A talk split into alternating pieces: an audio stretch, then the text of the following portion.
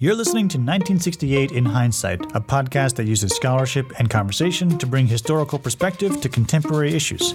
My name is Jason Steinhauer. And my name is Paul Steege. In this podcast mini-series, we'll be taking a look at key issues facing our world today and showing that to better understand them, we have to look back to 1968. A closer look at that iconic year can help us to think about these issues in new ways and perhaps get us one step closer to finding solutions. In this episode, the final in our season on 1968, we're taking a step back to not think about politics, war, or pop culture, but the planet. Today, the future of our planet is the subject of ongoing debate among scientists, world leaders, and ordinary people. There are serious questions about the health of the globe, the sustainability of the planet, and whether we are irreparably harming the only known world that is hospitable to life. But where did this environmental and planetary consciousness come from?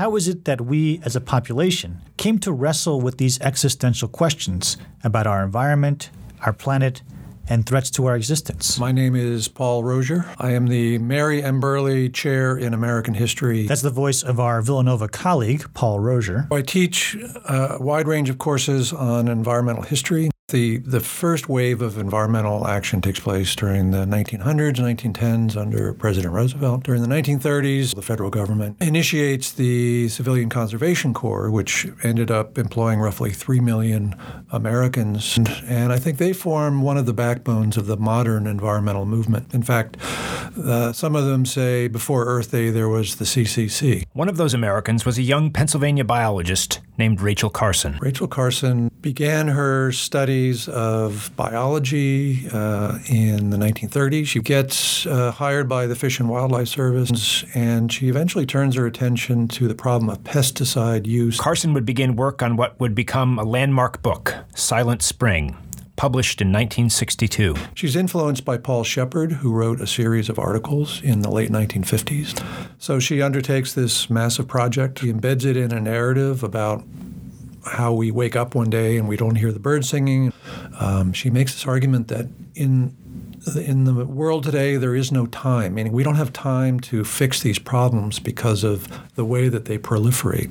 And she ex- explains very clearly that when we poison nature, we poison ourselves. Carson also established an important political precedent. On a political side, she creates this notion of the right to know, that we have a right to know whether the water that we're drinking or the air we're breathing is is killing us. Silent Spring had a massive influence on 1960s environmentalism. It was translated into 20 languages, I think, and it was also replicated in the sense that England, uh, English scientists did their own study of pesticides, uh, the Dutch did their own study, and so forth. So it really created a kind of a global movement for understanding of this issue. The fate of the planet and its population was an issue on people's minds. There were a number of books published uh, after her book that also reached the, the public Death of the Sweet Waters, A Moment in the Sun, a report on the deteriorating quality of the American environment, Our Polluted World, Can Man Survive, The Frail Ocean, and then, of course, the population bomb in 1968. In 1968, a Stanford University professor,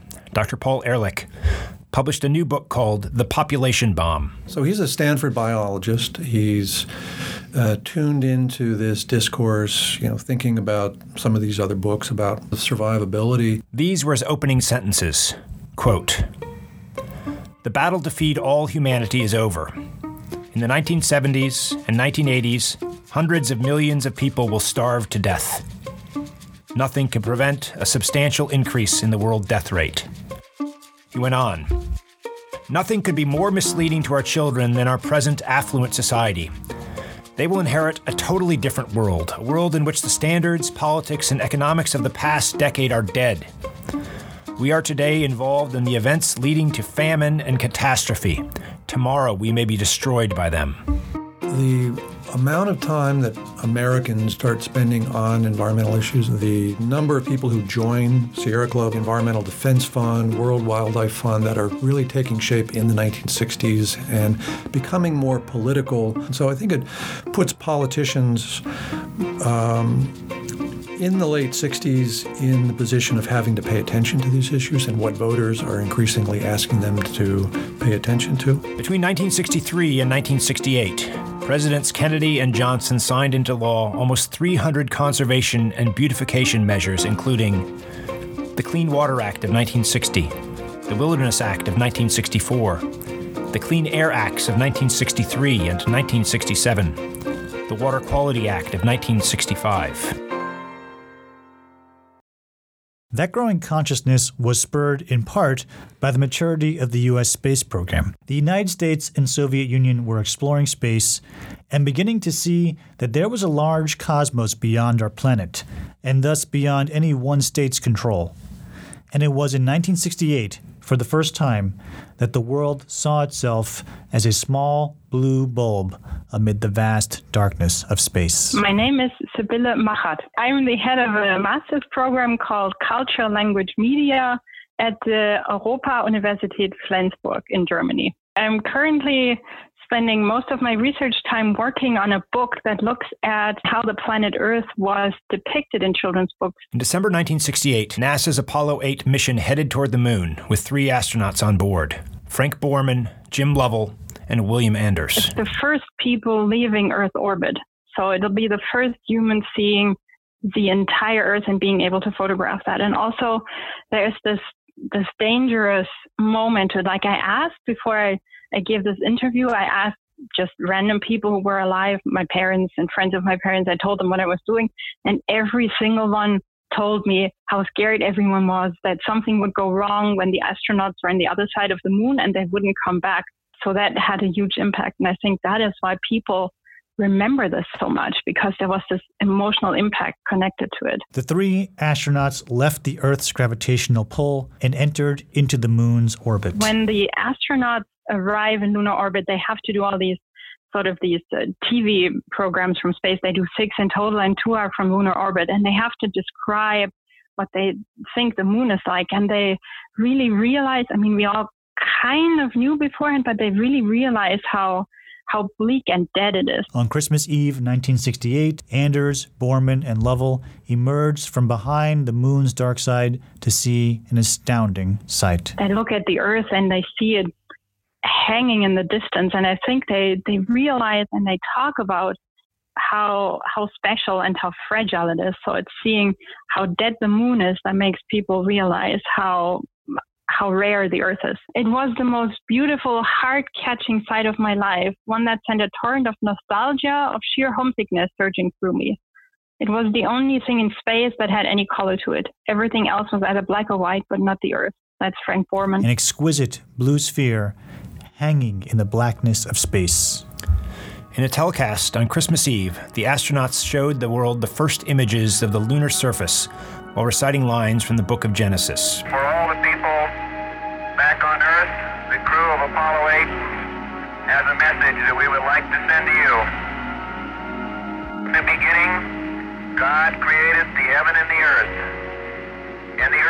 without form and void, and darkness was upon the face of the deep. I looked at the astronaut biographies that they've written themselves and what they've said about this impact, what they were actually thinking they would do, and then what in retrospect became the most relevant part of, of, of um, Apollo 8 to them. And they all say we were sent, it was lunar oriented, we were going to the moon, but what happened is that we saw the Earth.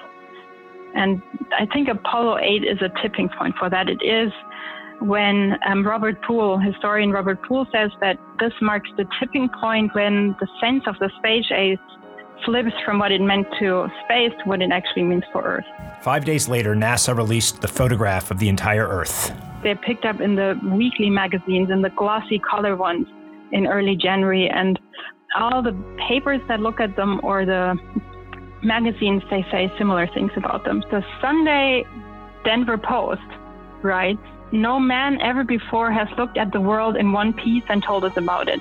Perhaps with the new understanding will come reverence for our planetary home and for the uniqueness of life. The Los Angeles Times writes In retrospect, a remarkable effect of the Apollo 8 moon voyage was not so much its capacity to draw men's gaze outward as its powerful force in turning their thoughts inward on their own condition and that of their troubled planet. The feat that should have been the perfect object for extroverts made introverts of us all. The Christian Science Monitor. Um, we should cherish our home planet. Men must conserve the Earth's resources. They must protect their planetary environment from spreading pollution. They have no other sanctuary in the solar system. This perhaps is the most pertinent message for all of us that the astronauts bring back from the moon.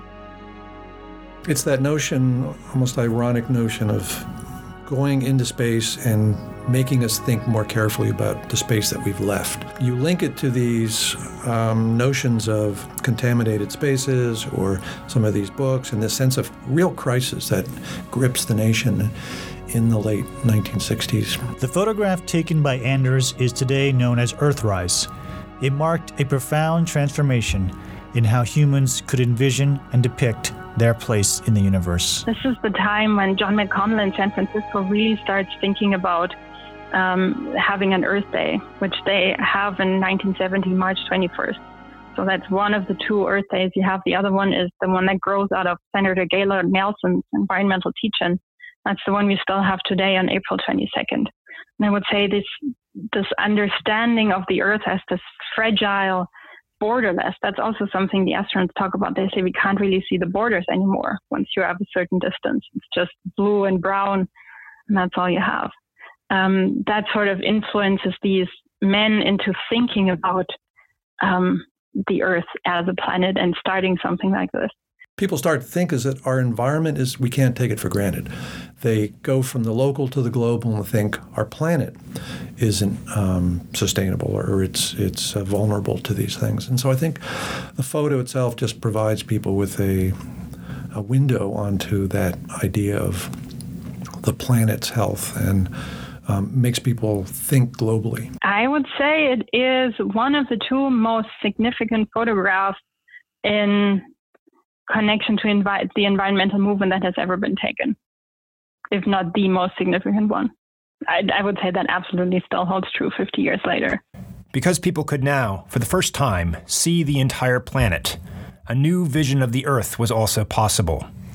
They could see it as one planet with one future, and that future needed to be planned and cared for with action in order to ensure that it even arrived. If you looked at this, the graph of the number of Americans who were joining environmental groups or paying attention to the environment, certainly 1968 would be um, a high year. But it's really not until 1969, Santa Barbara oil spill and the Cuyahoga River fire, and then 1970 with Earth Day that you have this sort of broad national consensus. Right, looking at photographs of Earth Day, you have a lot of people with that image. We have the first Earthrise photograph taken by not by a human, but by a machine in August 66. We have the lunar orbiter going, and it takes pretty much exactly the same photograph that the astronauts will take um, a little over two years later.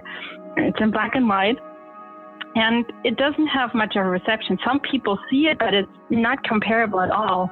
So I would say the important thing is that it has to be humans talking about the Earth. It isn't the photograph, it's the human experience. By 1968, the notion of taking corrective measures to ensure the sustainability of the planet had been established, whether in the form of government mandates or collective action. Two years later, in 1970, President Richard Nixon created the Environmental Protection Agency. Today, we may take for granted that we have access to images from space, that we understand ourselves as a solitary life filled planet in an otherwise vast and lifeless cosmos but is only within the past 50 years, a blip on the radar in our thousands year history.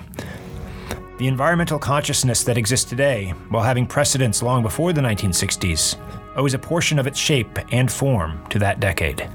I think it's important to remember how much work, how much effort uh, it took to get our environment where it is today. If we look at China today, China is what the United States looked like in the 1960s in terms of air pollution and water pollution and, and the, the effect on people's health. Um, and that is a model that hopefully we will never see again, but it is contingent upon people um, employing that notion of we have the right to know and we have the right to uh, a clean environment. For all the talk about human division and conflicts in 1968, we are left with a question What does it mean to all share the same planet with the same fate? Since 1968, we have been able to ask that question. We have yet to come to a consensus on the answer. You've been listening to 1968 in hindsight. A podcast that uses scholarship and conversation to bring historical perspective to contemporary issues. 1968 in Hindsight is produced by the LePage Center for History in the Public Interest at Villanova University. For more information on the sources used in this episode or any of our previous episodes, please visit our website, lepage.villanova.edu. Thanks for listening.